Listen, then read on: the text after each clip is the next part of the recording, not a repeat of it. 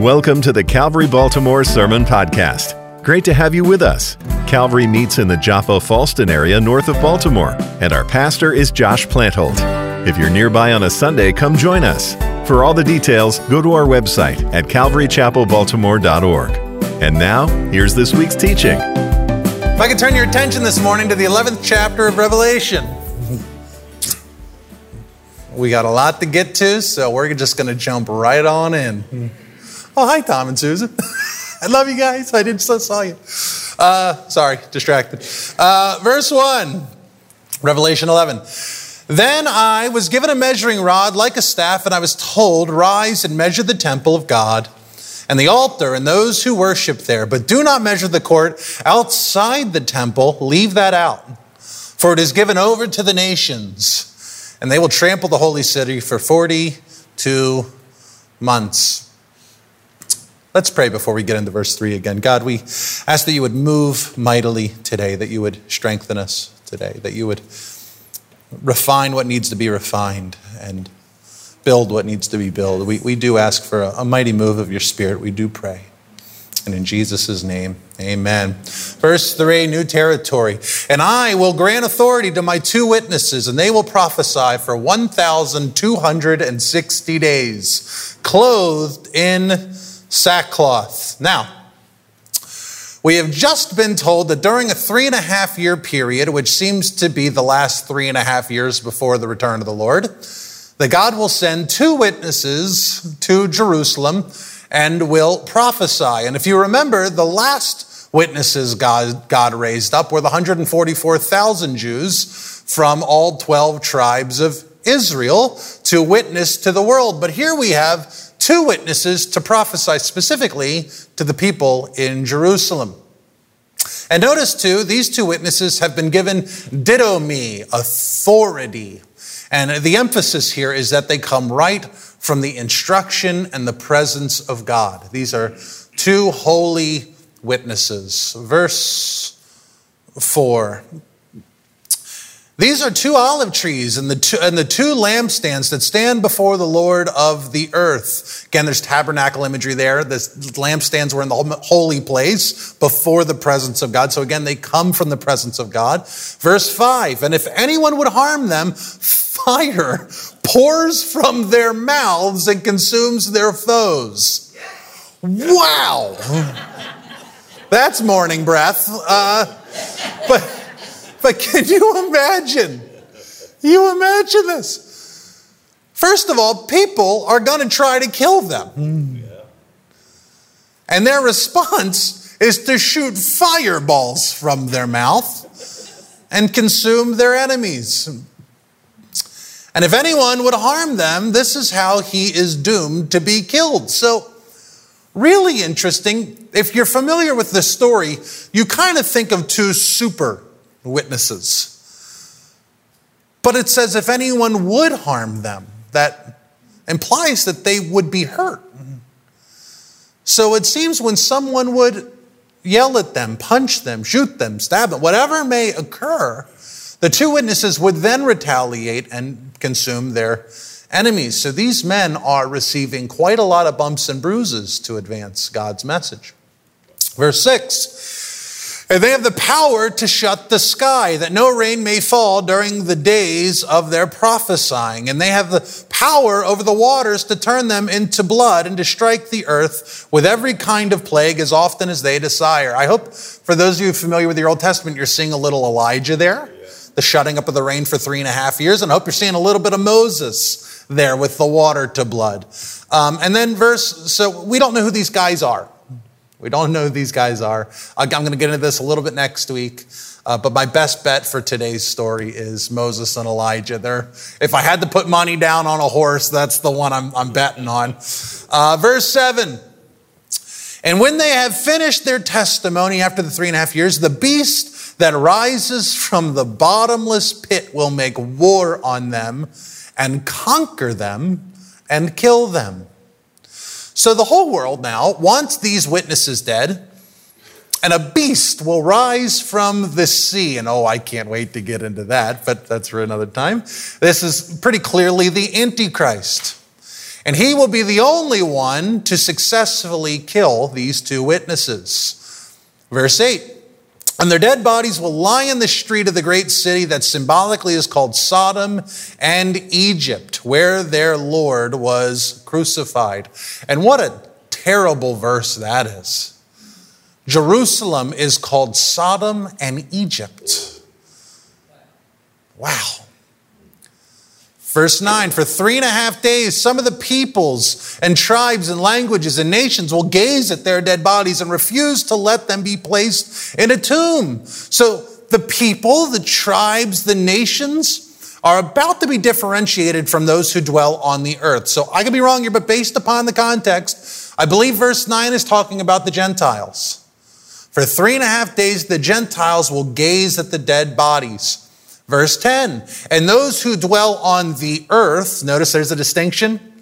Uh, uh, and those who dwell on the earth will rejoice over them and make merry and exchange presents because these two prophets have been a torment to those who dwell on the earth. We're going to pause for a bit here. The word earth here in the Greek is pronounced gay. Um, that's just what the Greek word is. And that, what that word means is possibly earth, but more likely it means land. Matthew 2, verse 6 says, And you, O Bethlehem, in the gay of Judah, in the land of Judah. That wouldn't make any sense to say the earth of Judah. It's the land of Judah. So, point being, verse 9 speaks to the Gentiles, then the people of the land would be the people in the holy city of Jerusalem. The Gentiles are not going to want these, to, these, their, these bodies touched and will gaze upon them. And the people of the land, Israel, will rejoice over them because those two, two troublemakers have been causing trouble in their own city.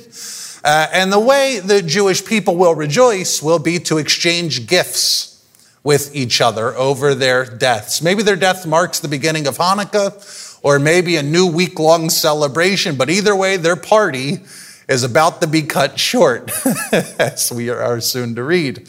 Now, verse 11, verse 11 is so good. It's so amazing. The people have been partying for three and a half days. And the, the scene reads very much like the scene of the golden calf. But instead of the golden calf, they are rejoicing not over. Remember when Aaron said at the golden calf and he said, Behold, the God that brought you out of Egypt. And they feasted and danced and celebrated before the golden calf. But here, the Antichrist is their liberator. And now they're having a new golden calf in the Antichrist, and they are celebrating at the liberation that he has provided for the Jewish people once again.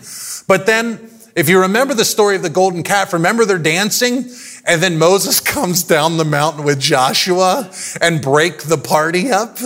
Well, here, God's about to send two witnesses up from the dead to break this party up.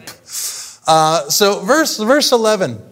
But after three and a half days, a breath of life uh, uh, from God entered them, the two witnesses, and they stood up on their feet. Can you imagine that? Can you imagine how awesome that would? For three and a half days, they, they're dead, they're dead, and then they spring to life up on their feet. And it says, I love this, and great fear fell on those who saw them. Busted. Then they heard a loud voice from heaven saying to them, Come up here. And they went up to heaven in a cloud, and their enemies watched them. Wow. So when the two witnesses were slain, the people of Jerusalem rejoiced like before the golden calf. They danced and made merry. Uh, these two witnesses were, were claiming, you have to remember, to be from God. And then they said, that's it, it's not going to rain anymore. And for three and a half years, it didn't rain. So they also seem to be coming from God, and it seems to be ver- verified. And then their message is one of sackcloth. Remember, they're wearing sackcloth here as they preach. So I'm sure there's rebuke in their message that you all are in sin. And as we just read, the people got so fed up with them, they tried to take their life, yet every attempt upon their life ended with the death of their own people. These men who speak against Jerusalem claim to be from God, and at the same time, God seems to be protecting them. But then the Antichrist comes and he kills the two witnesses. And I'm sure he says, Oh, those were just two liars. And I'm sure everyone gobbled that up.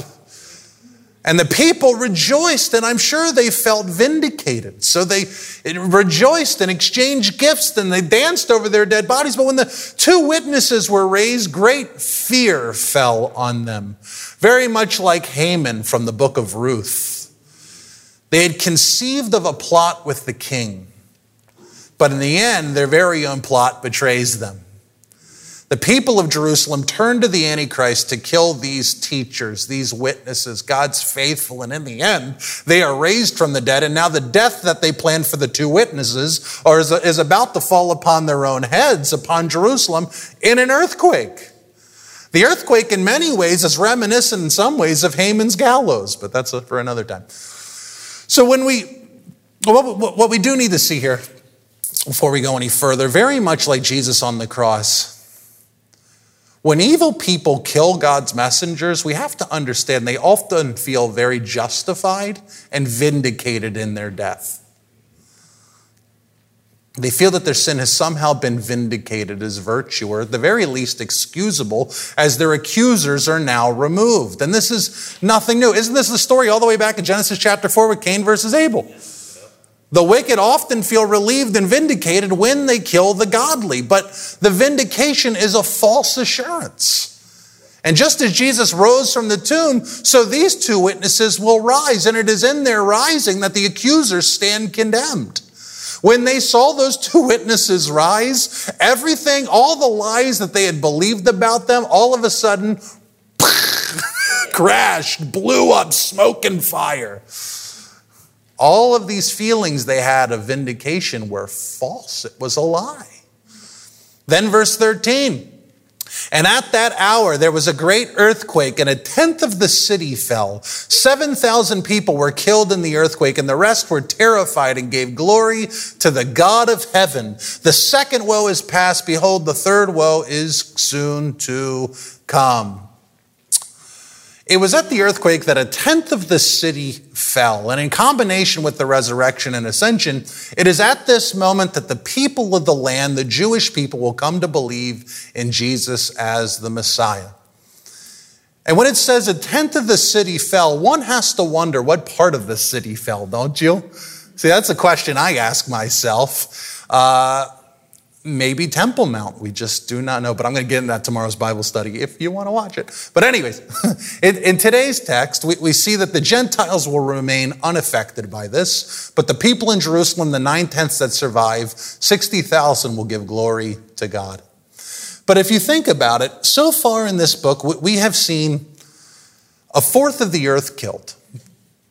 And then we saw a third of the earth killed. We've seen continents swallowed up by fireballs. We've seen oceans been completely destroyed. And you would expect now with this earthquake that millions of people are going to die. Maybe half the city is going to get destroyed. But interestingly, only a tenth perish. This all seems so very anticlimactic when you read it in, in, in a line here. But there's a stronger point to be made than judgment. This earthquake is not about judgment. It's about revival. The nine tenths left alive, it says, gave glory to God. There's a revival in Jerusalem. And so this tells us what this has all been about. God's two witnesses, the sackcloth, the plagues, the drought, the fire, the resurrection, the voice from heaven, the ascension, the earthquake, and the tenth. This whole scene is about God restoring the lost. All of it, all of it has been leading to revival. God wants to save Jerusalem. And here he is in this chapter, employing in these two men many signs and wonders from the Old Testament. They're missionaries to the Jewish people. So God sends two missionaries who encapsulate the entire Old Testament to them. It's almost as if the ministry of Moses and all of the prophets are wrapped up into these two witnesses as God's way of, symbolically, of course, taking Jerusalem on the road to Emmaus. It's almost as if God has sent these two men who personify the entire Old Testament to proclaim a singular message that Jesus is Lord. Repent of your sins, for the kingdom of heaven is at hand. And praise God, after the preaching and the drought and the plagues and the resurrection, ascension, earthquake, finally Jerusalem will receive. Praise God. And that's today's text. I want to close with one thought, and I'm not being sneaky. It's actually one thought. Being a faithful witness. I want to talk about witnessing. And what I mean by that is sharing the gospel. In Revelation chapter 10, John is given the word of God, the scroll, and is told to prophesy. And in Revelation chapter 11, we are introduced to two men who prophesy. Prophecy in this context means to share the word of God and not necessarily the future. In many ways, we're called to prophesy, to give the word of God wherever we go. Now, Revelation chapter 10 and 11 draw and build upon another passage in the Old Testament pretty heavily. And that's Ezekiel chapter 2 and 3. So behind Revelation 10 and 11, Ezekiel chapter 2 and 3 has been in the background. This story's almost placed on top of. And in, in 2 and 3 in Ezekiel, uh, Ezekiel's commissioned to take a scroll and to eat it mm, and then to prophesy to a hard hearted people. So, this passage in Ezekiel is nearly identical to our passage in Revelation. But what makes Ezekiel chapter 2 and 3 so helpful is within this, con- within this text are the instructions on how to be a faithful witness to a hard hearted people. Thinking of us, I love sharing the gospel. Does anyone ever come up to you and go, uh, what does it mean to be born again? Or uh, what, what, can you tell me about Jesus? Like, I love when that happens. It's like you just set up a T ball and I'm ready to, yeah. Uh, and there are times where you're talking with somebody and they're so receptive to the Bible, and that's a glorious thing. But not every witnessing conversation goes like that. It, it's often very tough when someone's combative about their. I'm not a big fan of confrontation. I'm, I'm pretty easygoing guy, but sometimes witnessing takes that turn. And I don't know about you. I don't, you know, I don't toss a I love Jesus grenade in the middle of a party and see who's gonna, you know, take it.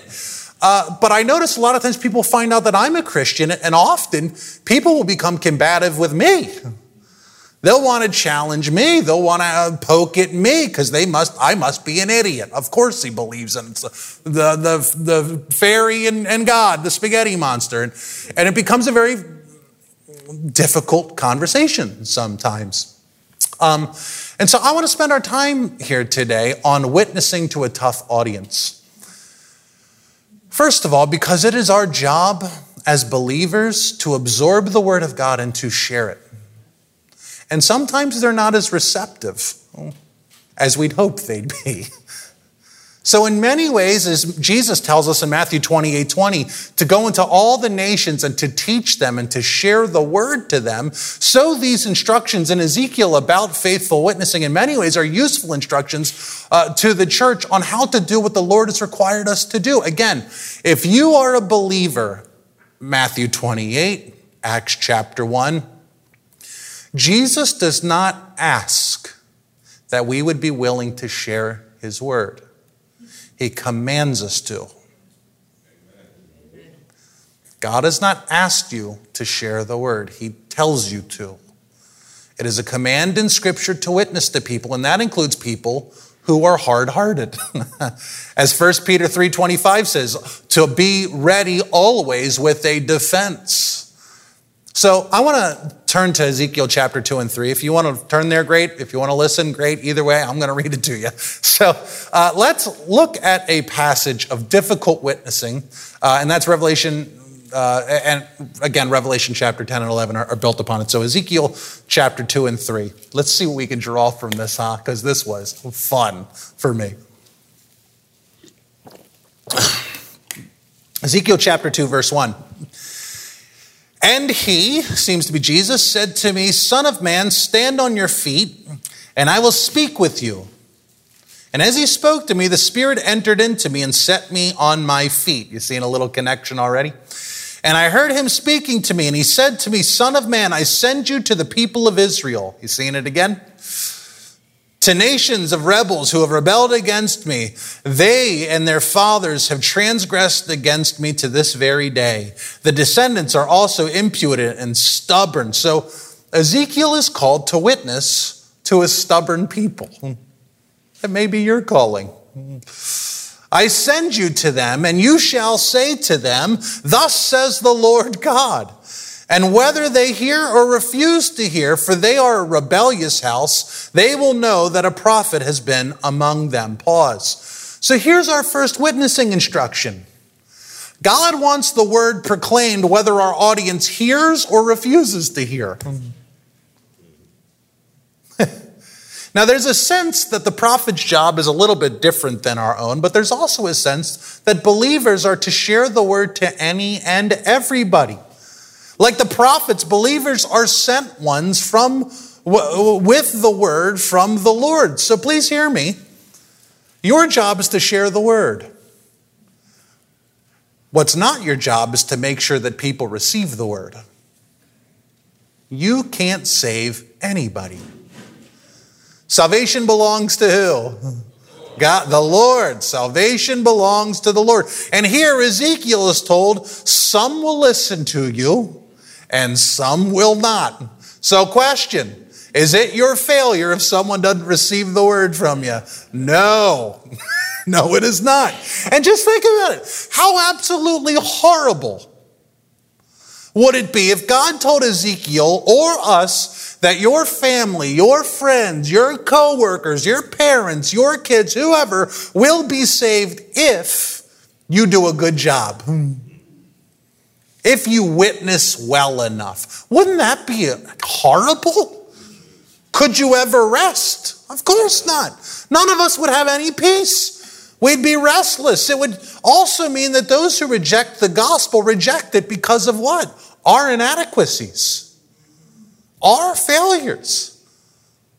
Our parents, our kids, our spouses in hell because we didn't do enough. How horrible would that be? But here it is in Ezekiel, plain as day, and of course shown all through the scriptures, that the messenger is not responsible for how the message is received. The messenger's job is simply to faithfully deliver the message. And I could speak from experience here. There have been some sermons that I have given that I have felt been so terrible. and I watched my father give enough of them. Oh, every Sunday. But you give some sermons and you're like, boy, that was a stinker, you know. And often on those Sundays, someone will come up to me crying, going, My life's been changed today. And I'm like, I don't know how that happened. I really don't. Or someone comes up to me and says, I've come to faith in Christ today. I go, You gotta be kidding me. But I have learned this well. When God wants to grab a hold of somebody, the messenger's inadequacies can't stop him. you may be sitting here today and God's just stirring you. And stirring you and stirring you. And you're listening about some big guy talk about witnessing. I don't care about witnessing, but God's gonna get you. You can be sitting in a teaching that you feel doesn't pertain to you at all. And when God says, Mine, you're His, He grabs a hold of a person in the strangest of times. And at the same time, no matter how clear or powerful a message may be, until God moves on them, they're going to sit there cold as a stone, unmoved, unchanged. This is also spiritual. This is not a human invention. We are not professional orators and witnesses and evangelists. This is not what we, this is also spiritual. And we need to get over ourselves to think that we got to do, do, do, do. No. Salvation belongs to the Lord. You are not the Lord. and then uh, God continues with Ezekiel. And again, this is such instruction for the church. Verse 6 and you, Son of Man, do not be afraid of them. nor be afraid of their words. How about that? Don't care what people think about you. Throw the briars and thorns with you, and you sit on scorpions. I don't recommend it. Be not afraid of their words, nor be dismayed at their looks, for they are a rebellious house. And you shall speak my words to them, whether they hear or refuse to hear, for they are a rebellious house. Twice now, God says essentially, just give them the word.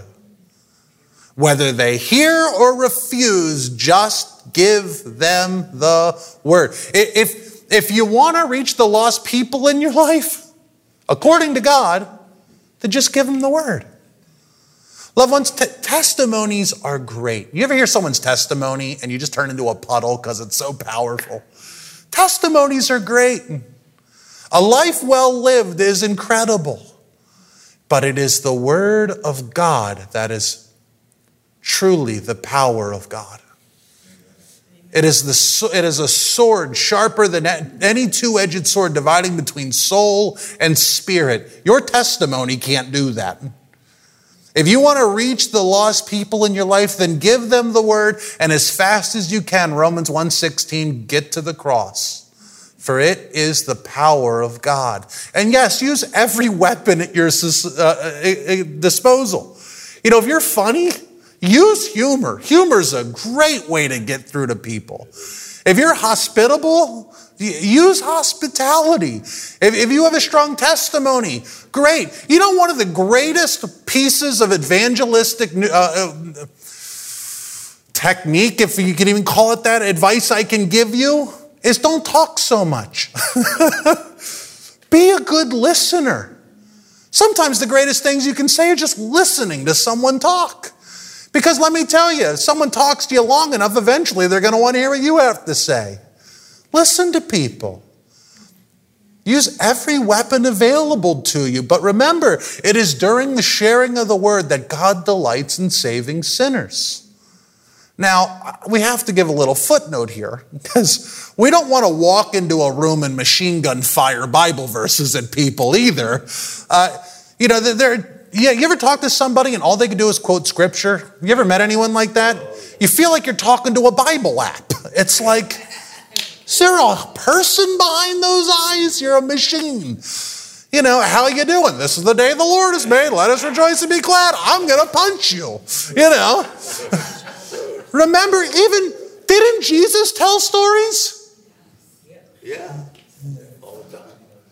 Jesus, he was accused of being a drunkard because he sat around and laughed and talked about the meat and the, the whatever. And, you know, remember, he even pointed to the news when the tower fell. He pointed to world events. He sometimes he'd be preaching and go, look at the birds. He'd point to, you know, he'd use, he used humor to draw people. I love that story of there once was a man who feasted sumptuously every day. He tells the story of the rich man. And it says he even wore expensive underwear. Jesus starts laughing about the guy's expensive drawers, you know. But he even used humor to draw people in. We need to make sure that we're not so rigid in our witnessing. We're not giving people salmonella. we're, we're giving them joy. Be joyful. But at the same time, the word still needs to be present. Not according to this guy, according to God. Give him the word. Verse 8. But you, son of man, hear what I say to you. Be not rebellious like that rebellious house. Don't become like the culture. Open your mouth and eat what I give you. And when I looked, behold, a hand was stretched out to me, and behold, a scroll of a book was in it. And he spread it out before me, and it had writing on the front and on the back, and there were written on it words of lamentation and mourning and woe. And he said to me, Son of man, eat whatever you uh, whatever you find here. Eat this scroll and go and speak to the house of Israel. You see in the connection. This is exactly Revelation chapter 10 and 11.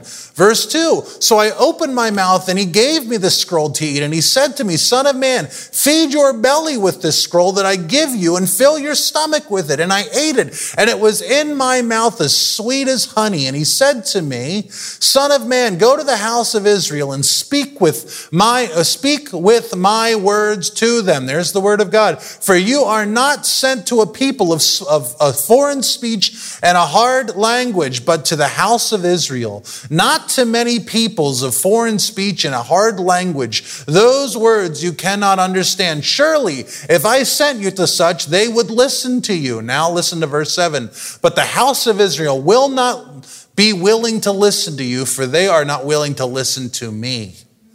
Because all the house of Israel have a hard forehead and a stubborn heart. All of these themes are in the New Testament. But we have been told something so powerful. God tells Ezekiel to give the people the word of God to a people who God knows are not going to listen to him. But then he goes on to tell Ezekiel that it's not because of Ezekiel. They will not listen to Ezekiel. The reason they will not listen to Ezekiel is because they are not willing to listen to the, the one who sent Ezekiel.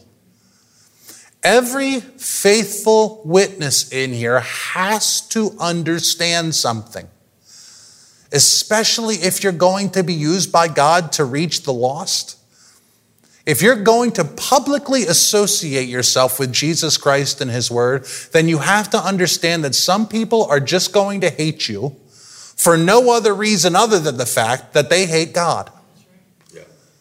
I remember I was a young man my very first hospital visit by myself. And I was ready to go in there and have a conversion right then and there. And I, uh, we got a phone call from a mother in Florida. Her son had a, had a motorcycle accident. He was in his young 20s and he wrecked and he wasn't a believer, but she wanted us to go. So I went. I get in the room uh, he, he looks at me, he's, you know, not very friendly, but okay. And I said, Hi, uh, my name's Josh Planel from Calvary Chapel. And he went, Ugh. and he started yelling at me, furious with me. He yelled me out of the room. Uh, and eventually, I don't know why, maybe God, he let me pray with him, and then he yelled me out of the room. But it had nothing to do with me, it was who I represented. You know, if you're going to live your life as a faithful witness, you have to accept the fact that some people are going to hate you because they hate God. And this is so important to accept because it tells us something very, very essential to not take every insult personally. Do we not live in such a time in an age of victimhood and outrage? Everyone's upset about everything. My chicken's cold. Oh, you know, I need a safe space. It's crazy. Everyone's upset about everything. Don't do that. If you're one of those people that are always offended, I'm telling you, for the sake of the gospel, you need to get over yourself. Not everything's about you. You ever just talk to somebody and they just lose their mind? It's like, they might have had the worst day of their life today. It's not about me. You know, I, I, you know, uh, some people just have a horrible day and they just lost their job and their horse died or whatever it is. And they, they see you and you're the last domino on a long line of stinky dominoes and they just snap on you. It's not about you. And some people are just bitter and angry and miserable. So don't take it personally. And even more important, don't let it steal your witness. And biblically, some, sometimes people's rage and rudeness, according to the Bible, is spiritual. Paul tells us in 2 Timothy 3 that in the end days, people will be tufaho. Doesn't that sound like an Indian word, like a Native American tufaho? Like a, I don't know. But that's, that's what they'll be in the end days. And it means to puff smoke fuming and ready to blow. That's what the spirit of the end will be. Everyone's just a fire's brewing. So there's a spiritual component to people's rage and rudeness. Remember, God told Ezekiel, the way they look at you, don't let it bother you. You ever give people just give you the stink eye? Who cares? Let them stink away. If you get, if you're the kind of person that takes offense to everything, you need to get over yourself because it's not always about you. And if this really is spiritual, as the Bible says, and people can really be agents of evil, and they are mean to you, that must mean that they were sent to you to steal your witness, your reputation, your peace, your joy. So don't let them. Resist the devil, and he will flee from you. Resist him. Don't, don't let him mar your witness. Don't let him steal your effectiveness in advancing the kingdom of God. And please don't mistake what I'm saying. It's not that you can't ever be upset. That's also not true. There are times where people are so mean to you. You ever have someone so mean to you, it just takes you a little bit to collect yourself? You know, there's nothing wrong with that. But we also need to be aware that not every time someone is mean to us, it's not necessarily anything we've done. And we shouldn't, as believers in those moments, make it about ourselves or let the enemy steal our witness or joy and peace. For this is, this is one of the great examples of the Apostle Paul. Do you notice he's constantly being beat up wherever he goes? And then he's almost immediately planting churches there. His churches were built upon the very people who just got done beating him up. If he was given to this victimhood culture, it would have never happened. It's the story of the early church. The early church had to get over themselves. This was a spiritual war, and you were the face of Christ to people whose hearts were given over to evil. And we couldn't take it personally. And then Ezekiel says in 8, verse 8, Behold, I have made your face as hard as their faces, and your forehead as hard as their foreheads, like emery, harder than flint, I have made your forehead. Fear them not, nor be dismayed at their looks, for they are a rebellious house. And here's a piece of witnessing counsel that I have not read in any book besides the Bible. Be hard headed. Isn't that great?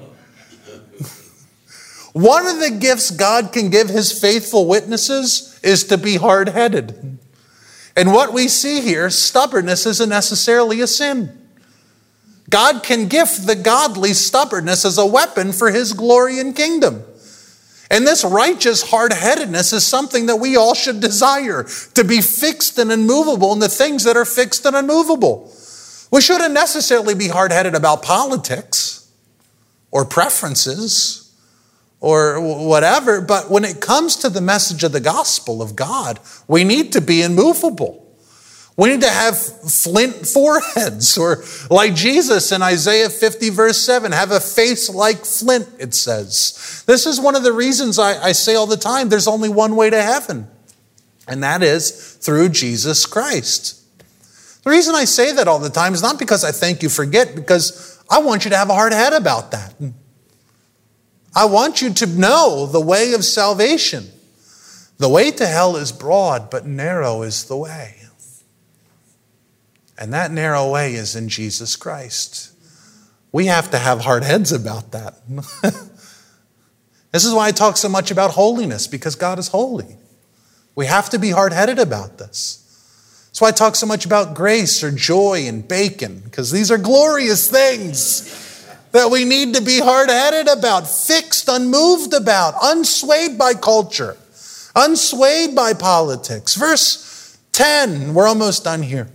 Moreover, he said to me, Son of man, all my words that I shall speak to you, receive in your heart and hear with your ears, and go to the exiles to your peoples and speak to them and say to them, Thus says the Lord God, whether they hear or refuse to hear. Well, then the Spirit lifted me up, and I heard behind me the voice of a great earthquake. Blessed be the Lord of uh, the glory of the Lord from its place. It was the sound of the wings of the living creatures as they touched one another, and the sound of the wheels beside them, and the sound of a great earthquake. And the Spirit lifted me up and took me away. And I went in bitterness in the heat of my spirit, the hand of the Lord being strong upon me. And it says he eventually sat there overwhelmed for seven days. God's instruction here, we're done, Ezekiel. God's instruction here in Matthew 28, in Deuteronomy 7, in Psalm 119, in 2 Timothy 4, the job of the messenger, first, is to receive the word themselves. The first thing a faithful messenger called by God must do is to ingest, digest, to store the Word of God in ourselves first before we give it out. You ever see someone, a preacher, say a whole lot of grandiose things and their life is hell behind those scenes? They're in sin, they're sleeping around, they're doing this. It's, it's a perversion of God's heart. We have to first ingest and live the Word of God before we give it out. Before we share the Word, we must first study the Word to live the Word. The Word needs to be assimilated by us, by you first. And this is what uh, I, I can tell you that salvation belongs to the Lord, and God brings salvation through faithful witnesses. If God wants to save a group of people, He wants to use faithful people, not because the faithful person is able to do it, but because God wants to honor a faithful person. He wants to use a faithful person, a broken person, a weak person who points to the glory of God to sustain them, not so that they can build monuments unto themselves in their own victories. And faithful witnesses are faithful to the word. They study the word to live the word to share the word. I got a story I wasn't going to share, but I'm going to share it. A young man went up to a, a famous pastor and he says, I think God's calling me to into the ministry. And the pastor's advice to the young man was, Are you prepared to be alone? And what he means by that, when I heard that, there wasn't much more elaboration, but as I thought about my own life, I thought it's very much true. God's faithful people need to be willing to be alone, to stand alone when all others sit, to charge in when all others charge away. We need to be up reading our Bible before the world begins. We need to be on our knees in prayer when no one else is watching. We need to be prepared to be alone. We need to be alone. More importantly, we need to be alone with the Lord. We need to separate our time aside for Him. It says of Jesus that before the sun was up, it says He spent an hour with the Lord in prayer, or God in prayer. If Jesus needs to get alone with God, boy, how much more do we? and so, heading in the next week's study, I want to encourage you to get out there and share the word with the unsaved and the backslidden people in your life. But before you do that, get alone with God.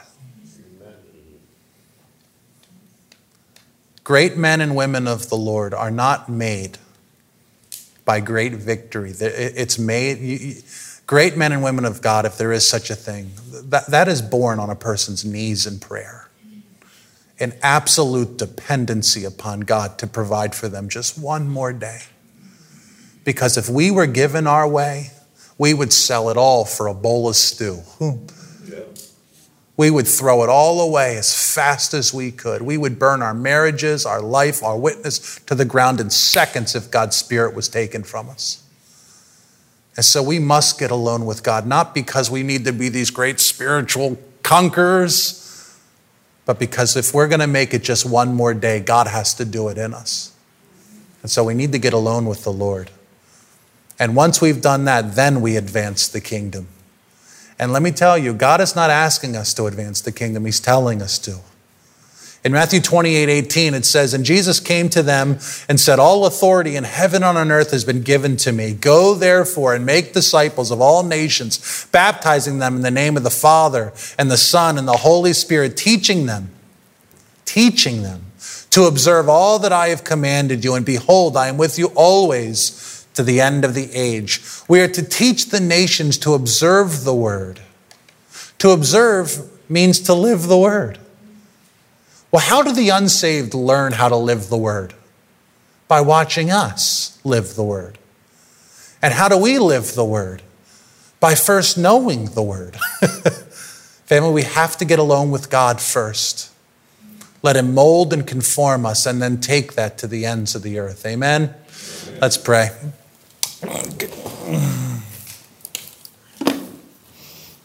God, we love you, we praise you, we thank you.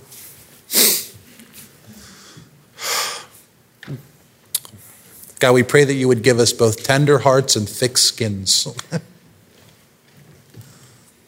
we pray that you would help us to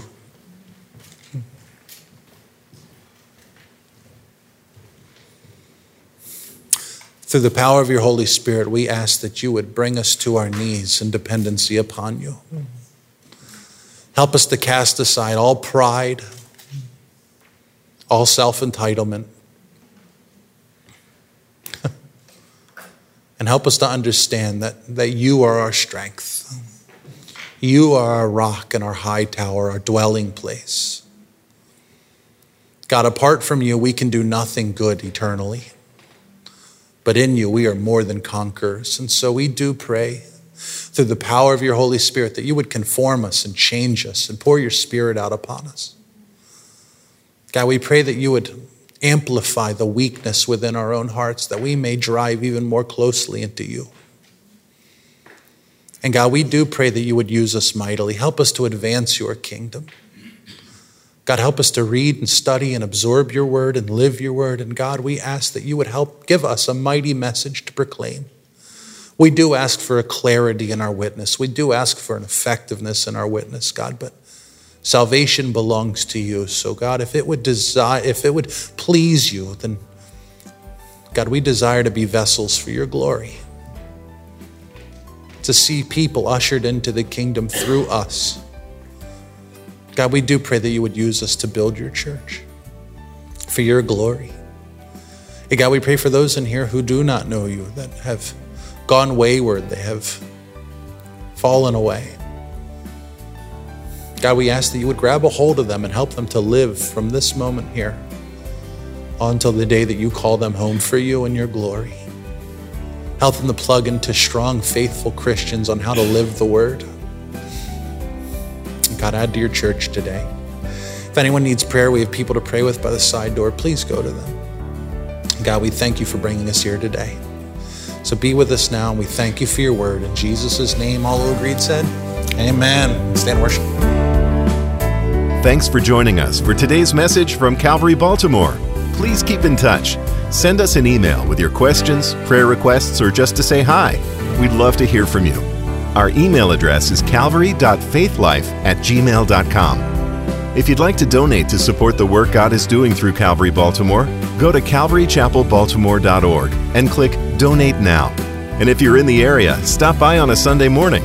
For directions and service times, go to our website at calvarychapelbaltimore.org. Finally, if you're unable to come see us in person, we also live stream on our website and on our Facebook page. We hope you've been blessed by this week's teaching. Until next time, keep drawing closer to God through the reading of His Word. And join us again for the next Calvary Baltimore Sermon Podcast.